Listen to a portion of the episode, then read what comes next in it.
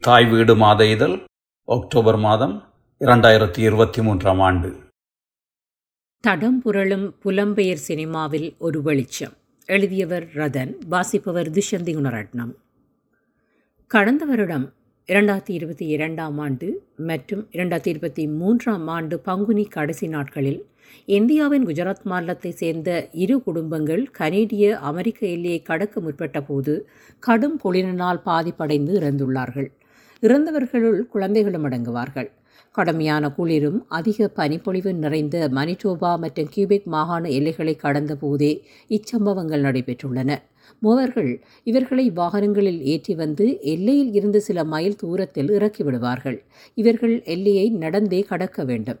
கடும் குளிர் உரிய உடைகள் இல்லை குளிருக்கான காலணிகள் இல்லை நிலமெங்கும் நிறைந்து காணப்படும் பனி இவர்கள் இறப்பதற்கு காரணமாகிவிட்டது. மனித இனம் தோன்றிய நாட்களில் இருந்தே மனிதர்கள் இரியை தேடியும் பாதுகாப்பான இடத்தை தேடியும் நகரத் தொடங்கிவிட்டார்கள். கொலனித்துவ ஆட்சியாளர்கள் தாங்கள் கைப்பற்றிய நாடுகளின் வளங்களை சுரண்டி தங்களது நாட்டினை வளம் பெறச் செய்தார்கள். தங்களது ஆட்சியை தக்க வைக்க சிறுபான்மை இனத்தவர்களை பிரித்து ஆண்டார்கள். அவர்களது வெளியேற்றத்தின் பின்னர் சிறுபான்மை இனங்களுக்கிடையில் தேசிய யுத்தங்கள் ஆரம்பமாகின. மறுபுறத்தில் கொலனித்துவ ஆட்சி உள்ளூர் மக்களை வறுமையில் தள்ளியது. இவை இரண்டில் இருந்தும் மீட்சி பெற மக்கள் புலம்பெயரத் தொடங்கினார்கள். மேலத்தைய ஆட்சியாளருக்கு தங்கள் வளங்களை பெருக்க மனிதவளம் தேவைப்பட்டது. அடிமை முறை ஒழிக்கப்பட்ட பின்னர் புதிய வகையான அடிமை முறையொன்றை அமைப்பதற்கு மனித வளத்தை தேடினார்கள். இவர்கள் தேடலுக்கு காலனித்துவ ஆட்சியில் பாதிக்கப்பட்ட மக்கள் மீண்டும் தஞ்சம் கோரினார்கள். கலனித்துவ ஆட்சி புரிந்த நாடுகள் புதிய குடிவரவாளர்களை நேரடியாக பெறாமல் தனது நாட்டிற்குள் அகதியாக வருபவர்களை சில காலம் பரீட்சித்து பார்த்து ஏற்றுக்கொண்டது. புதிதாக வருபவர்கள் தொழிற்சாலைகள் உணவகங்கள் போன்றவற்றில் மிக குறைந்த வேதனத்துக்கு வேலை செய்தார்கள்.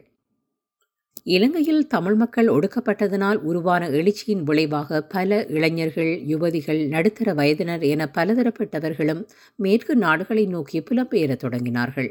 இப்புலம்பெயர்வு என்பது இலகுவானதல்ல.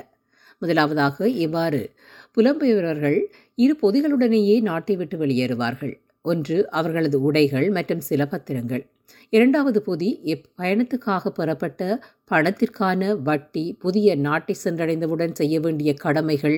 இந்த கடமைகள் என்பது விடுதலை போரினால் பாதிப்படைந்து இலங்கை இந்தியாவில் தங்கி நிற்கும் தங்கள் நண்பர்களுக்கு உதவி செய்ய வேண்டிய விருப்பம் குடும்பத்தினரை கரை சேர்க்க வேண்டிய தேவை காதலன் அல்லது காதலியையும் புதிய நாட்டிற்கு அழைக்க வேண்டிய விருப்பம் போன்றன. இவற்றுடன் புலம்பெயர்வர்கள் தனது நாட்டினால் சமூகத்தினால் ஏற்பட்ட பாதிப்பின் உளவியல் தாக்கங்கள் இவற்றுடன் தான் பயணிப்பர். சுமார் முப்பது வருடங்களுக்கு முன்னர் ஈழத் தமிழர்கள் தங்களது புலம்பெயர்விற்கு முகவர்களை நாடினார்கள். இந்த முகவர்கள் பற்றி பல விமர்சனங்கள் உள்ளன. ஒரு வகையில் இவர்களை நம்பியார் மனோகராகவே சித்தரித்துள்ளார்கள். இவர்களுக்கு பின்னால் இவர்கள் சந்திக்கின்ற பிரச்சனைகளை சமூகம் கவனிக்க தவறிவிட்டது. பெரும்பாலான படைப்புகளும் இவர்களை வில்லத்தன்மையுடனேயே வெளிப்படுத்தியுள்ளது. இவர்களது நடவடிக்கைகள் பலவும் அதற்கு ஒத்துப்போயுள்ளமையும் மறப்பதற்கில்லை. ஆ முத்துலிங்கம் கேட்டு எழுதிய ஈழத்தமிழர் புலம்பெயர்வு சம்பந்தப்பட்ட படைப்புகளிலும் இதனை காணலாம். தமிழில் வெளிவந்த சில குறும்படங்களிலும் சிறுகதைகளிலும் இவ்வாறான தன்மையை காணலாம். ஆனால் இந்த முகவர்கள் இன்றி ஈழத்தமிழரின் புலம்பெயர்வு சாத்தியமற்றது.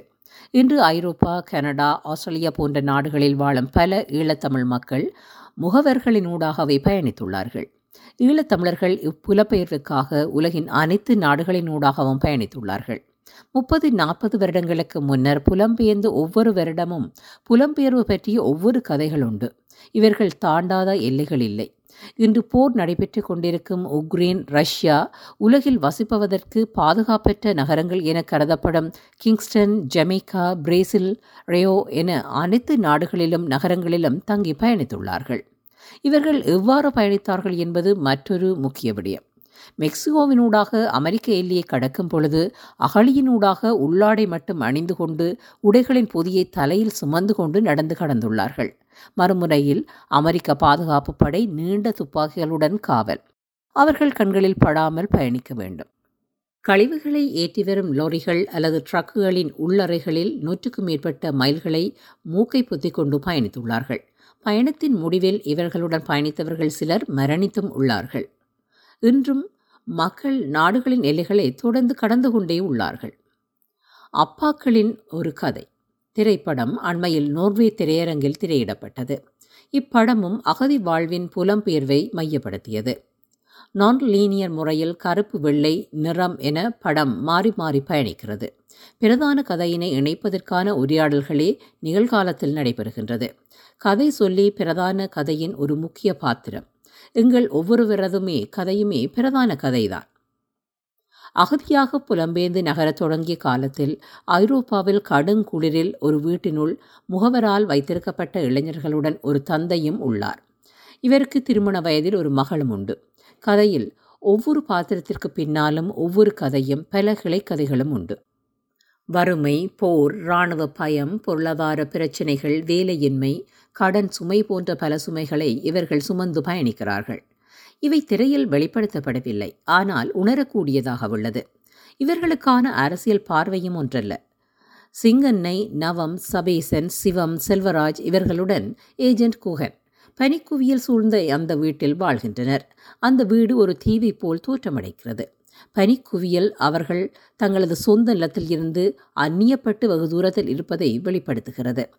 பழமை போல் ஒன்றாக இருக்கும் பொழுது இவர்களுள் முரண்பாடுகளும் வருகிறது. ஆனாலும் ஆபத்து என்று வரும் பொழுது அனைத்தையும் மறந்து ஒன்றுபடுகிறார்கள். கடும் குளிரில் இவர்கள் இந்த வீட்டை விட்டு வெளியேறி வேறு ஒரு நாட்டுக்கு செல்ல வேண்டும். எந்த நாடு? படத்தில் ஒரு அழுத்தமான வசனம் நடக்கிறம் நடக்கிறம் கால் எங்கு நிற்கிறதோ அங்கு அசைலம். அவர்களிடம் கடும் குளிருக்கு அணிவதற்கான காலணிகளும் இல்லை. எவ்வாறு கடந்தார்கள்? இதுவரை கடும் குளிரில் புதையுண்டு இறந்த தமிழர்களின் எண்ணிக்கை யாழமாவது உள்ளதா? எங்களிடம் கதைகளாக உலாவுகின்றது.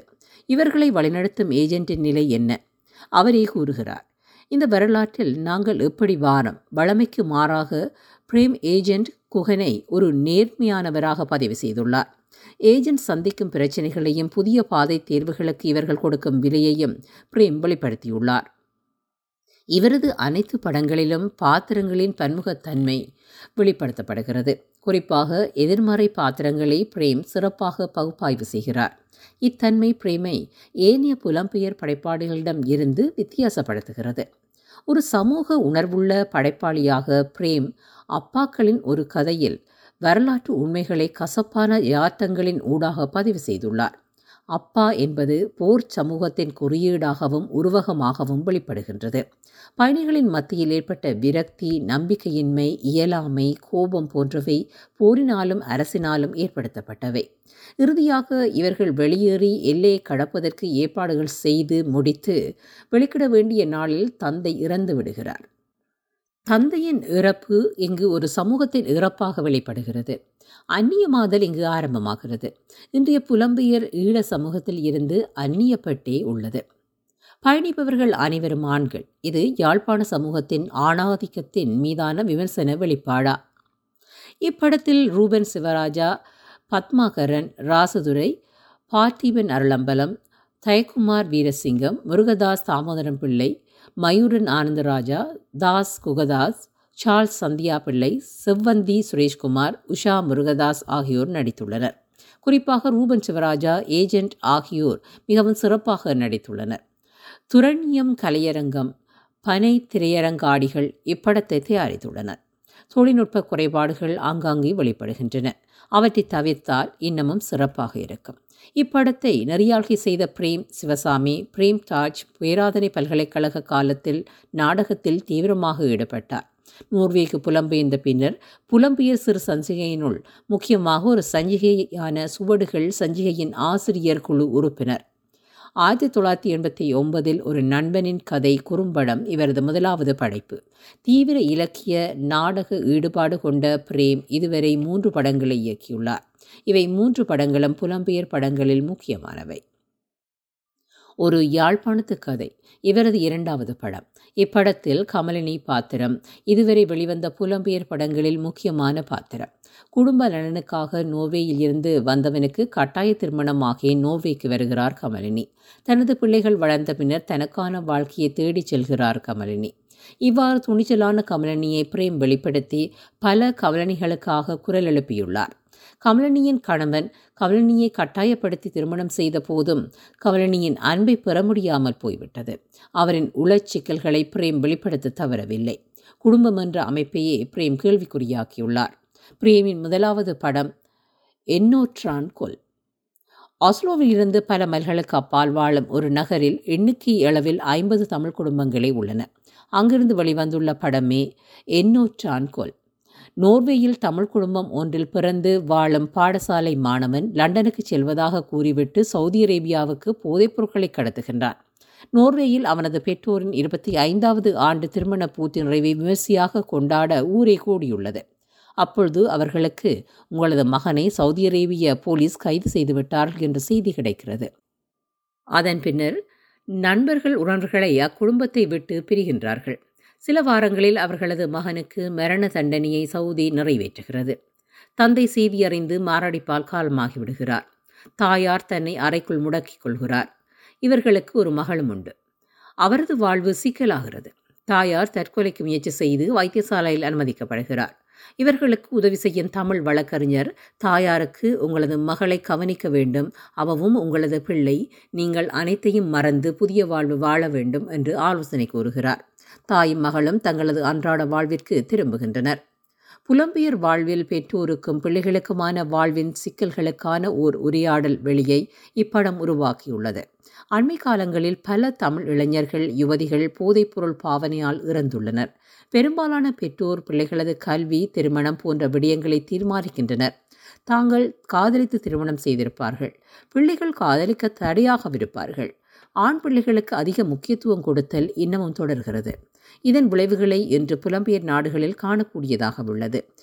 இது நோர்வேயில் மட்டுமல்ல கனடா இங்கிலாந்து ஐரோப்பா போன்ற நாடுகளிலும் காணக்கூடியதாக உள்ளது.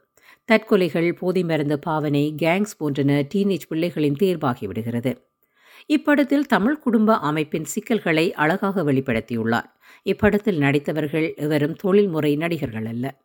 சிவசாமி பிரேம்ராஜின் படங்கள் வரலாற்று உண்மைகளை காட்சிப்படுத்துகின்றன. இவரது பாத்திரங்களுடன் இணைந்து பயணிக்கிறோம். ஏனெனில் அங்கு எங்களது முகங்கள் தெரிகின்றன. இவர் படமெடுக்கும் முறை பிம்பப்படுத்தல் பாத்திரங்களை இயல்பாக்கும் தன்மை போன்ற விடயங்கள் இப்படங்கள் எமது சினிமா என எண்ண தோன்றுகின்றன. இப்படங்கள் மீது தொடர்ச்சியாக உரையாடப்பட வேண்டும். புலம்பெயர் சினிமாவில் ஆரோக்கியமான போக்கிற்கு இது உதவும்.